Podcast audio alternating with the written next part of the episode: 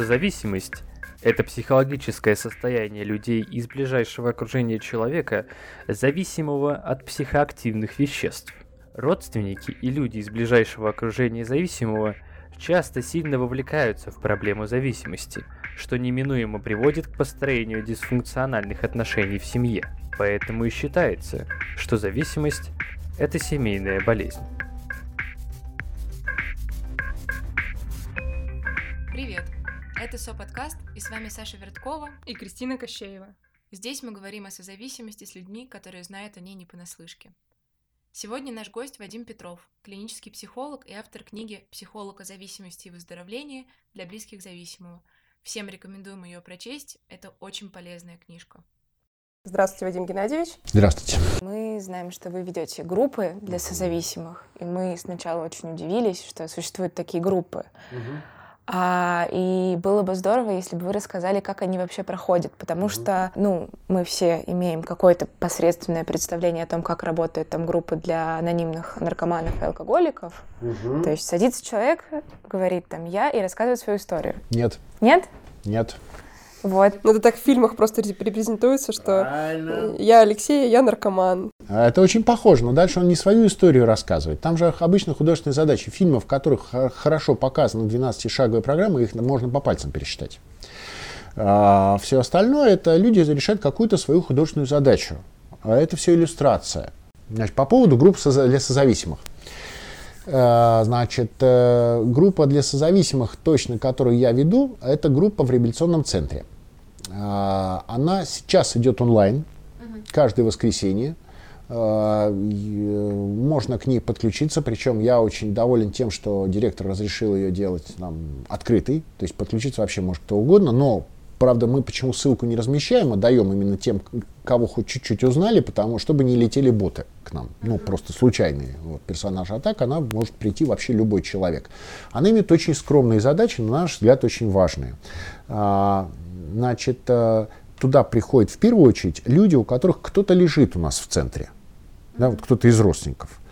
А, но могут прийти случайные люди. Я рад, когда иногда к нам заходят люди там больше года трезвости, которые когда-то лежали. Они для этих родственников дают надежду. Я просто хотела уточнить, то есть получается, что, ну, по сути, это а, какая-то некоторая замена психотерапии индивидуальной, ну, то есть... Э, Где? Ну, нужна ли психотерапия человеку, который вот там вырос в деструктивной семье, mm-hmm. или созависимому, или ему, может быть, достаточно групп? Вообще, что делать созависимому? Ага, что делать созависимому? Они же еще, наверное, не всегда осознают себя как созависимые. Да, и поэтому здесь э, я думаю, что для них очень важно проидентифицировать себя. Группа может, да, я думаю, что это просто разные э, виды работы. Угу. То есть э, совершенно нормально, когда человек ходит и на группу для созависимых, и там в индивидуальную терапию, это будет раз, разный вариант работы, разные ви, ви, уровни проработки. Понимаете? Угу. Потому что в индивидуальной терапии а, происходит а, больше анализ. А в группе там не столь анализ, там практика взаимодействия, там сам момент самораскрытия человека перед несколькими людьми. А, сравнение своего опыта с опытом нескольких людей. В индивидуальной работе этого не может произойти при всем желании. То есть в каком-то смысле группы даже полезнее? Они просто другие. Ну да, да, вообще, если говорить прямо, да, на мой взгляд, самый сильный, да, вот инструмент, конечно, это группа. Знаете, как говорится, если хочешь более дорогой товар, он должен дороже стоить. А, он стоит не в плане денег дороже, он стоит в первую очередь, группа же самопомощи вообще бесплатная, он стоит, естественно, дороже в плане эмоциональных переживаний. Потому что страшнее прийти в группу то, что я регулярно слышу от созависимых, ой, ну-ка, на целую толпу тут я так не пойду, ой, там всеми перед тем, страх оценки. А на самом деле это в большинстве случаев не только отражение нашего общества, культуры, но и наших э, семей деструктивных. А, где существуют до сих пор принципы а, «не говори, не доверяй, не чувствуй», «не выноси ссор из избы», «не показывай своих настоящих чувств». Вот эти вещи, они э, доходят до какой-то крайности, до абсурда, и человеку само по себе э, участие в группе дает новый вариант взаимодействия с миром. Понимаете? Поэтому это немножко другая вещь просто. Индивидуальная работа, она больше на уровне ума. Вот. Ну, хотя эмоции тоже какие-то переживаешь. А всех ли близких э, зависимых можно назвать созависимыми? Если более года человек существует в таких отношениях, то, полагаю, да. Но это не мое утверждение, в общем-то. Я здесь просто соглашусь. Мелоди Бить, такая достаточно известная женщина, может быть, не знаю, ну, уместно, наверное, сказать, э, она написала, наверное, первую такую как это, фундаментальную, серьезную книжку, появившуюся в России из переводных э, по созависимости «Codependent No More», а которые перевели очень рекламно «Алкоголик в семье» или «Преодоление созависимости». Вот. Но зато понятно. Вот. Это, то есть, такая она а, женщина, которая употребляла сама, стала консультантом, когда стала трезво, и через какое-то время стала наблюдать у себя какие-то проявления элементов каких-то ну, странных реакций, и стала эту тему разрабатывать.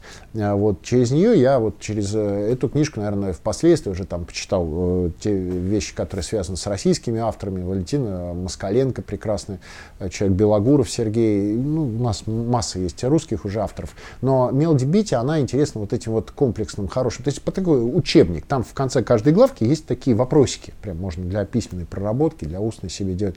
Вот она утверждает, что если человек прожил более года в близких отношениях с э, невыздоравливающим зависимым, который ничего не делает, но, но явно зависимый, то, похоже, там уже можно у себя черты созависимости искать. Ведь задача не пригвоздить себя к какому-то позорному столбу, не найти у себя все симптомы, вот, а э, ну, как, попытаться понять, что со мной происходит, начать с этим что-то делать.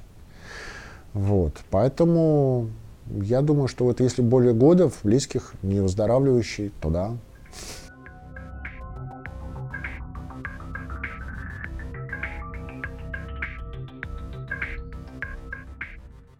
Но вы в своей книжке довольно много писали о таких вообще немножко странных, удивительных моментах, когда, например, родственник приводит своего близкого в центр, и через неделю он говорит, все, я его забираю, и дальше там любой вариант, вы его мучаете, ему плохо, там. А, есть случаи. Дело в том, что когда, вот представим себе, да, ситуацию, когда длительное время зависимый употребляет, а живущий с ним близкий ругается, воюет, но продолжает что-то с ним делать, там, пытается как-то изменить ситуацию. Вот они живут этим, живут, живут, живут, и вот в один прекрасный день этот химзависимый начал выздоравливать. И предположим, что химзависимый близкий начал в этом центре выздоравливать. Что происходит с зависимым? Как ни парадоксально, в очень большом количестве случаев э, этому созависимому близкому становится некомфортно. Он настолько привык спасать, что изменение этой структуры начинает его беспокоить. Но он не понимает, что с ним это вот как наркоман, да, ему в реабилитационном центре начинает казаться, что его должны здесь отсюда отпустить, потому что стены не те, или слово ему не то сказали, а на самом деле у него просто тяга. Он же не может признать, что, о, чувствую, эндорфины пошли куда-то не туда, что-то у меня эндорфинов стало мало. Он же не чувствует это. Просто чувствует потребность в облегчении. То же самое происходит, но ему надо это объяснить обязательно. Чтобы успокоиться, нам надо придумать нашей психике какую-то рационализацию, рациональное объяснение. И созависимый, э, с ним происходит нечто подобное очень часто.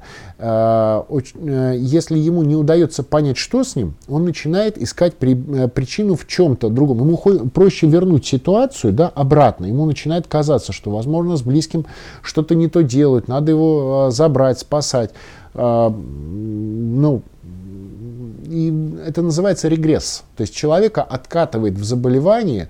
Выходом здесь является, конечно, если этот близкий ходит сам к, куда-то за помощью к этому моменту к психотерапевту, чтобы вовремя себя э, ну, проверить, что ли.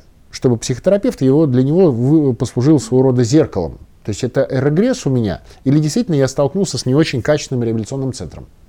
Потому что такие существуют. И сказать, что вы не волнуетесь, верьте любому реабилитационному центру, будет с моей стороны, наверное, ошибкой.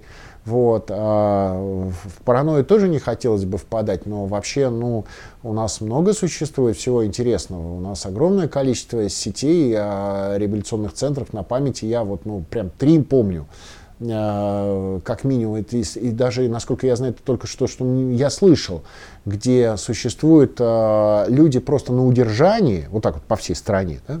На удержании, в смысле? Ну как, их кладут туда, берут деньги э, и удерживают какое-то время. Ну а трудотерапия вообще работает?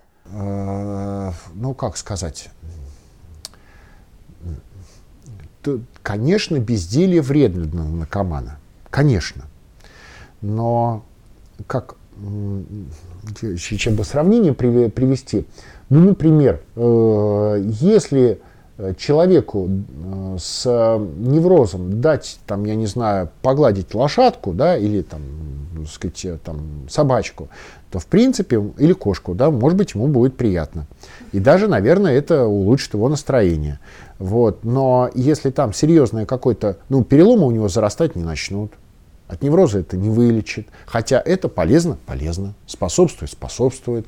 То есть, по идее, здесь вопрос заключается в ошибочном понимании, что происходит с психикой человека. Химзависимый, который насильственно куда-либо заперт, он думает только о том, что злые люди меня заперли, а вы злые здесь меня держите. А то, что это его привела, его болезнь туда, ему увидеть крайне сложно. Понимаете, чем отличается вот, эта история?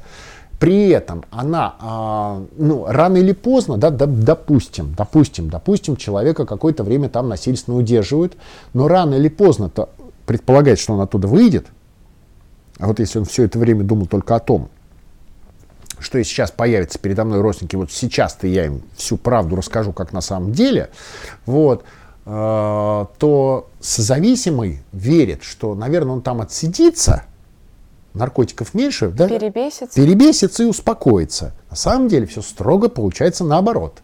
Но я слышала, что якобы делают иногда ограничивают доступ там родителям, близким, просто потому что этот человек там связан у него с зависимостью, с каким-то, ну, то есть с употреблением, и на какое-то количество времени... Это разумно. Вот если это проговаривается, это разумно, это нормально. Но там важ, важнее даже другое. А, понимаете, важнее, что если человека физически, вообще-то это, честно говоря, противозаконно.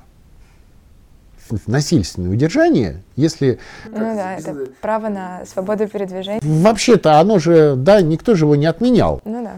Но при этом всем известно, что таких организаций много. А человек же сам, наверное, что-то подписывает там. А он может не в трезвом уме ну, это, это подписывать. Понятно. Его могут, а, могут объяснить все испуганным родственникам, что стоит именно так, потому что по-другому, ну вы же понимаете, да, ну посмотрите на него и так далее.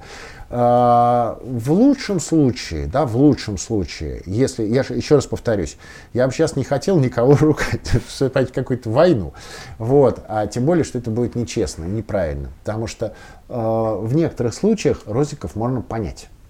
Там важно другое, чтобы родственники понимали, что конфронтации им не избежать угу. рано или поздно. И вот об этом, когда мне доводится, я пытаюсь родственникам донести информацию, что, ну хорошо, вы устали, вы не видите по-другому выхода, да, допустим, вы его заперли, окей, дальше что? Рано или поздно вам этого конфликта не избежать. И если он находится на условиях, он может в любой момент уйти, да, ну вот как у нас делали в реабилитационном центре все время. Просто в какой-то момент, да, во-первых, решетки отсутствовали, да, человек угу. гипотетически мог уходить. В смысле, э, на, не ну, на территорию? Вперед, на а. дорогу и вообще. Ну, в, го- в город, условно. Да, ну. да.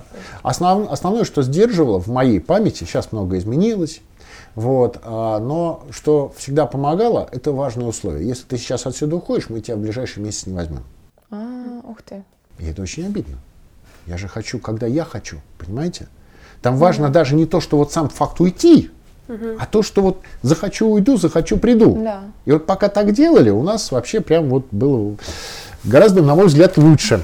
Так вот, а когда а, возникает в какой-то момент желание уйти, пациенту не говорят, мы тебя не пустим. Никто его не, не бьет, не привязывает. И говорит, Господи, да пожалуйста, сейчас мы позвоним твоим близким, и ты скажешь ему о своем безумном решении. Но при этом надо поговорить с близкими, угу. объяснить, да, то есть это устроить конфронтацию, через телефон, их надо готовить. То есть мы вот обычно пользовались таким, таким путем, и, в общем, это просто с этим же возиться дольше. Гораздо больше запереть проще, понимаете, удерживать. Ну а как они вообще могут находиться в конфронтации, если условно очень часто и само поведение близких бывает, ну то есть им перед этим объясняют, как общаться, да. как правильно, как правильно Конечно. спорить, как правильно. Ну, да. Пытаются на том уровне, на котором успеваем, потому что конфронтация может возникнуть раньше как говорится, работаем с чем есть. Вот, потому что и мы не всегда и рассчитываем на, на помощь близких. Иногда близкие могут помочь, иногда нет. Нам важно понять, какие они. Угу. И где они могут быть э, проинформированы, проинформировать. Э, тут такая работа, не, не, ее невозможно просчитать всю. Она угу. как бы скорее имеет некоторые направления. Я помню, был случай, когда человека, э, мне э, довелось там минут 15 с женщиной поговорить, да, а она оказалась готова через год. Но она оказалась готова к тому, чтобы меняться. Но ей те 15 минут понадобились. Поэтому тут, когда внутренне кто из людей созреет, это никогда нельзя на 100%. Бывает человек такой, казалось бы, понятливый, такой весь вот понимающий.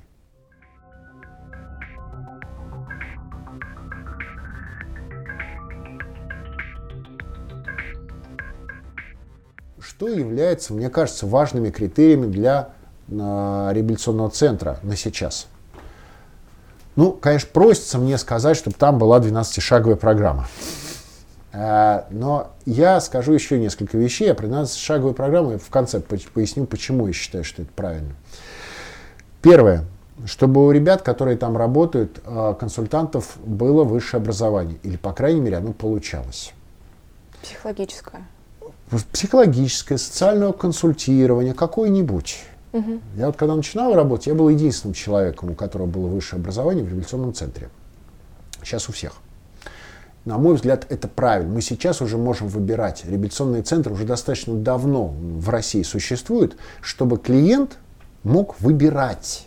Просто клиент до такой угу. степени сейчас вот, ну, испуган и не информирован, что он не знает, что сейчас он уже может выбрать. Это не та ситуация, которая была 20 лет назад.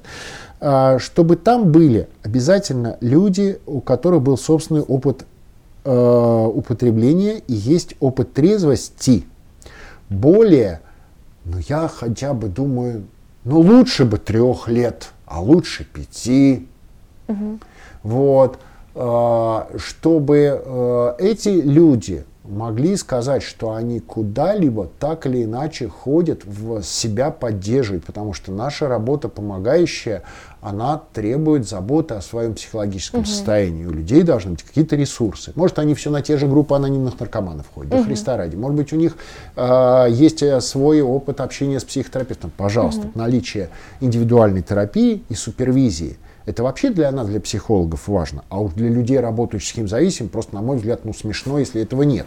Uh-huh. и еще одна вещь, uh, которую я бы интересовался сразу, это uh, стаж, опыт этих консультантов. Мы сейчас имеем в России достаточное количество людей разных, с разного уровня образования и разного уровня опытности. И если перед вами реабилитационный центр, в котором есть 5-6 человек, да, консультантов, из которых самый большой срок трезвости год, или там год у директора, понимаете? А может быть есть один психолог приходной, ну такой приходящий, а я правильно понимаю, что вот по сути вот эти три пункта это на самом деле прям готовая схема, критерии для выбора реабилитационного центра это для не, близких? Это еще не все.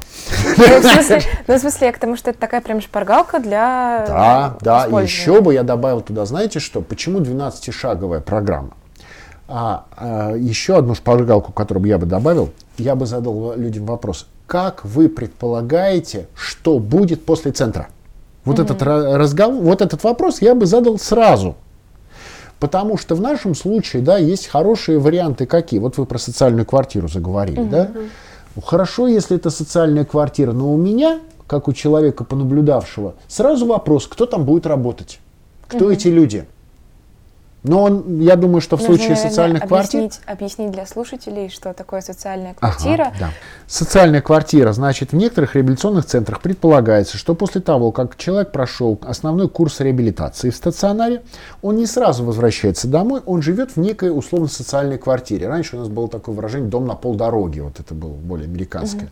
То есть, когда человек еще э, уже не в реабилитационном центре, не по столь жестким правилам существует, но уже э, но еще не дома. Угу. То есть он может там, я не знаю, иметь уже на, в, в кармане деньги, там телефон, но он еще не дома, он так похаживает, да, он угу. часто посещает центр, посещает некоторые занятия, но он уже на более самостоятельном уровне. Такой постепенный переход в социализацию. Это, конечно, прекрасно, но у меня из моих наблюдений сразу интересующий вопрос, кто за этим смотрит. Потому что очень часто за этим никто не смотрит, а просто снимается помещение, где люди просто как-нибудь там тусуются. Вот. А, но я думаю, что это косвенный такой вопрос, если вы зададите предыдущий, да, кто работает в регуляционном центре, очень быстро это, вот, ну, да. это выскочит само по себе. Вот. А сама по себе идея неплохая. А, некоторые люди бывают настолько деградировали, десоциализированы в процессе употребления, что им действительно слишком рискованно сразу возвращаться домой. А дома может быть очень тяжелые условия. Например, это вот мы здесь э, в, в, там, в Питере, в Москве существуем в относительно комфортных условиях. Если проехаться немножко, как говорится, замкат, да? Вон, прекрасное место у нас в Якутии. А, оттуда несколько клиентов у нас аж поступало. Маленький, очень богатый, ну, в смысле, на месторождение. Городок Витим то есть употребляет алкоголь в запоях вся деревня, ну и большая часть наркотики, там вот это вот, вот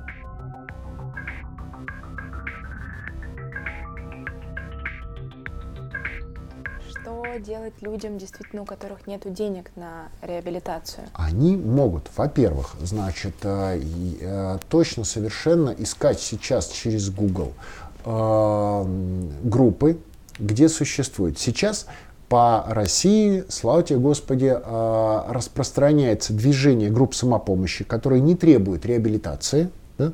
Угу. Группа самопомощи. То есть человек может, найдя в своем городе или поселке да, группу э, анонимные алкоголики, анонимные наркоманы, начать на нее ходить. А, а также он может по интернету найти группы, в которых есть люди большего срока трезвости он может гипотетически открыть свою, но это, конечно, сложнее. Поэтому поначалу я бы искал очную группу, я бы мог обратиться, предложить к врачу, может быть, кто-то из местных там врачей мог бы заняться и помочь, да, вот организации, представления, как у нас начиналось все. Но это все, я так понимаю, касается только тех, кто сам решил э, выздоравливать. Допустим, у нас есть э, семья, угу мать, которая хочет сдать своего сына, которая понимает, что ее сын э, человек с сильной зависимостью. Да. Она хочет с этим что-то сделать. Так. Он в целом говорит, ну давай, но ага. денег на центр у них нет. Угу. В этом случае группы это, наверное, слишком рано. Почему? Нет? Всегда можно. Да? Не, нормально. А, пускай ходит группа, можно ходить вообще не имея трезвого времени. А. Просто, Просто там нельзя будет высказывать, во-первых. Во-вторых, э, да, не то, что молчать совсем, в, в кругу нельзя будет высказываться. Да. Вот я помню, мне звонит один алкоголик и говорит, вот меня сегодня жена вот меня решила уйти, ну не там же гражданская жена, вот она, вот я ее обманывала, я уже выпил, я говорю, ну, говорю, так иди на группу, он говорит, так я же выпил, я говорю, какая разница? И он пришел туда и увидел, что никто на него там не плюется, не что? шарахается от него. А, э, его поддержали, похлопали по плечу, а после группы уже несколько слов, кто побольше трезвости был, кто не будет, там, я не знаю, испытывать тягу от этого, да, но несколько слов ему сказали. Ну, он пока выпил там не так уж много, ему и надо слов было. Вот. А, но он может приходить, пожалуйста. Находясь в более трезвой атмосфере, всяко ему будет лучше, чем где бы то ни было. Ну да. Поэтому он может начать ходить на группы. Там же на группе он может узнать среди своих, а где ближайший реабилитационный центр. Это же, ну, это же люди об этом знают. Угу. Поэтому здесь э, я думаю, что задача созависимой э, в этом плане женщины, как вы привели, начать искать помощь для себя. Она будет находить помощь для себя, она увидит других женщин, они расскажут о своем опыте, какие реабилитационные центры, какие есть группы, как помогали кому-то из них. У нее появится надежда и какие-то варианты. Угу. И она может найти, пользуясь, опять же, правильным подходом, который опять на подобных группах услышит, она может прийти к своему мужу и сказать, слушай, если хочешь, ну, как бы, во-первых, да, вот люблю тебя, ненавижу твое заболевание, да, вот, вот если будешь продолжать так, то будет вот так. Если, но, если ты будешь выздоравливать, я тебе буду поддерживать. Если не будешь выздоравливать, то... Но я хочу тебя поддержать. Вот смотри, хочешь, готов вот такой-то вариант. Он там, если скажет, да, я готов, вот, вот она ему может уже и вариант подкинуть.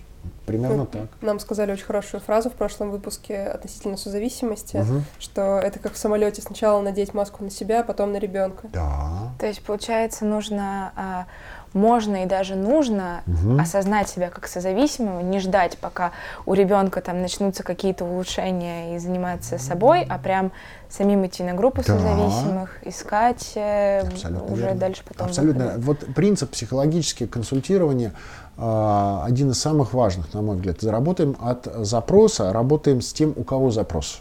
Угу. Ну, к подавляющему ну, большинстве приходят кто? Жены, матери, Жены, да, матери. вот, ну, угу. то есть близкие, созависимые. С ними надо работать. Понятно, что у них запрос искаженный, да, почините мне моего близкого, игрушку сломалась. Вот, но это не страшно, они приходят, и можно им дать понять, что вы сейчас, посмотрите, что с вами происходит. Вам же больно, вы же страдаете. Давайте подумаем, что с вами сделать. И тогда человек начинает прислушиваться к себе, задумываться, и по-другому он, не, он перестает пытаться переделать. Он не замечает, что он пытается заниматься не своей ответственностью. Вот мы вначале говорили, где границы. Да, он пересекает границы и занимается, в общем, не своей жизнью. А свою неизбежно забрасывает.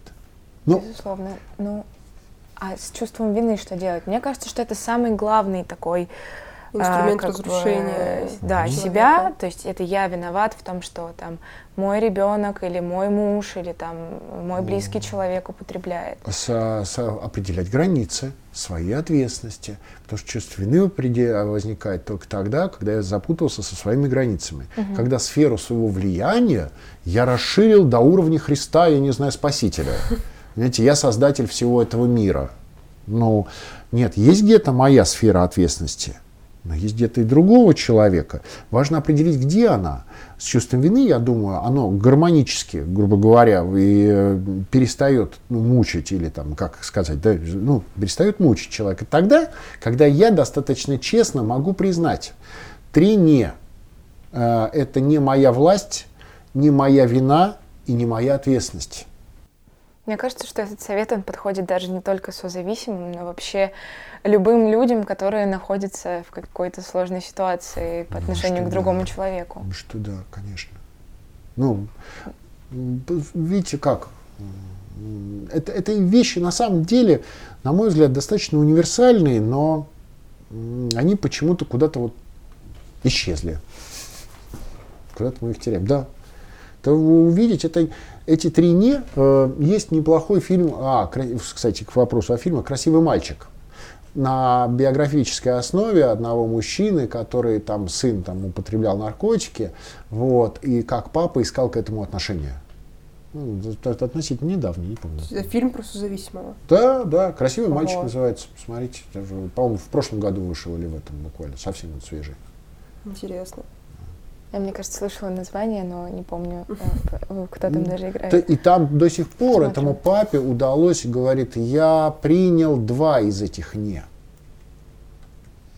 То есть вот как бы я понял, что это не моя ответственность, я понял, что это не моя вина, ну, как же это не в моей власти?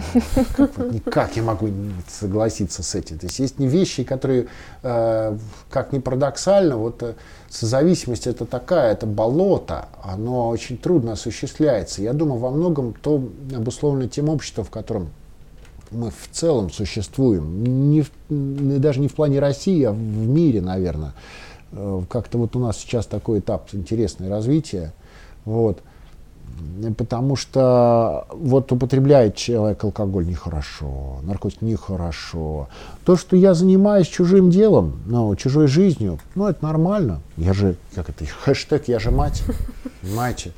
Э, то есть, и Сейчас очень модная такая тема, а, я по телефону тогда вспоминал, мы с вами созванивались, про абьюзеров, да? Угу. Да никто же не спорит, что существуют абьюзеры. Да, конечно, существует, да, и, конечно, их ответственность за то, что делают они. Но я регулярно вижу, как существующие рядом с абьюзерами женщины забывают о том, что там есть их вклад. Не вина то для да. меня вот существует две разных вот понятия. Ответственность и вина совершенно. Конечно, они не виноваты, потому что это как все человека над ним насилие, он будет виноват. Конечно, виноват тот, кто вин. Но есть ответственность. Есть ответственность, которую упорно созависимому хочется избежать за собственную жизнь. Вот эту ответственность за собственную жизнь он словно или не замечает, или перекладывает, говорит, мне сейчас не до того, вот у меня, посмотрите, этот. То есть Ну, там обязательно созависимость, она отличается искажением, этим перекосом. То есть, с одной стороны, э, если я начинаю одержимо повторяющееся поведение зависимо сосредотачиваться на чем-то, обязательно я что-то заброшу из своей ответственности. Я что-то угу. упущу. И вот этот момент очень ценный, полезный, поймав себя на одержимом, понять, что я упускаю, где я забрасываю себя. Потому что вот что-то мне срочно захотелось помогать. А, вот, вот вы напомнили пример, да, когда женщина да, приезжает, или там мужчина, там, вот вы там издеваетесь над моим, да, вот, вот что-то вы тут делаете не то а, с моим близким. А, в этот момент очень неплохо было понять, не забрасывает ли она какую-то сферу своей жизни. Ну, это тоже работа такая довольно серьезная. Ну, то есть только же она может понять, по сути. Она это может понять только в одном случае, если она начнет с кем-то об этом говорить. Ну да. И причем оптимально в безопасных условиях и с тем, кто понимает. То есть на чем вот группы самопомощи, чем они вот ярко, в ярком случае, э, я уже, собственно, упоминал об этом, в первую очередь отличается безопасностью и очевидностью того, что тебя могут понять здесь. Ну да. Это не посторонние люди, которые не понимают, о чем идет речь. Это с максимальной возможностью акцентировать. Поэтому для созависимого, для того, чтобы с ним это произошло, необходим, с одной стороны, кризис, с другой стороны, возможность вот этой безопасной помощи. Угу. В одиночку это невозможно. Ну да. Ну, тогда последний вопрос. Угу. Мы уже много говорили сегодня о зависимости, о созависимости. Но тем не менее, а, есть ли какой-то совет, который вы можете дать созависимым? А, возможно, какая-то короткая фраза или что-то э, такое, э, чем вы хотели бы поделиться? Угу. Сразу мне автоматически хочется, как по привычке сказать, я же советов не даю. А, может быть, хороший совет — это не давать совет. Знаете, есть такой новый анонимных алкоголиков, а, я заходил как-то, ну, искал, любопытствовал разные варианты того, что существует у нас, заходил на эти группы в, ВДА, там на стене висит, я боюсь, она дословно как звучит фраза, прежде, если тебя о чем-то попросят, да, если тебе кажется, вот, если тебе кажется, что тебе нужно кому-то помочь, не торопись это делать подожди, да, вот, вот за, за, задайся вопросом, да, может быть, спросить человека, хочет ли он эту помощь получать. То есть неплохо бы для начала, прежде чем усиленно это задавать себе вопрос. Но если серьезно говорить, э, я действительно стараюсь быть очень осторожным советом, потому что для меня само давание советов это уже некая директивность. Вот, поэтому я так осторожничаю. Э, перенос ответственности, как бы за отнимание ответственности у другого человека. Поэтому я думаю, что э, что тут коротко сказать, э, выход есть. Я думаю, что здесь уместно было бы закончить даже не на совете, а ну, такой мысли. Я думаю, что мне хочется сказать, дай себе, дать себе шанс. Мне хочется пожелать на, нашим слушателям а, именно того, что мы часто предлагаем нашим клиентам зависимым. Один из вариантов да, э, это предлагать дать себе шанс. Мы не, нас, мы не заставляем людей трезвиться. Мы не заставляем и не можем заставить никого, да, и там прослушать какую-то лекцию или пере, перестать. Если он захочет себя уничтожать, он будет себя уничтожать. Но мы, по крайней мере, можем ему сказать, что шанс у него есть. А, мы вот сейчас, когда это обсуждаем, я думаю, что люди, которые нас, может, услышат, это же не значит, что они сейчас тут же побегают, побегут все, все, все это как-то реализовывать или поверят нам и так далее. Но мне кажется, будет честно сказать им, что у них шанс есть. Вот. Что основное мне хотелось бы, наверное, а, э, это вообще всем нашим разговорам, это сообщить тем, кто не знает, о том, что у них есть шанс. А право за тем, чтобы распорядиться им, конечно, остается за ним, но он есть. Спасибо огромное.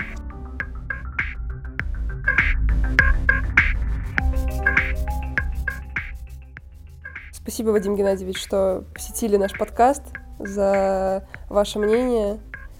Были рады с вами поговорить. Спасибо вам большое.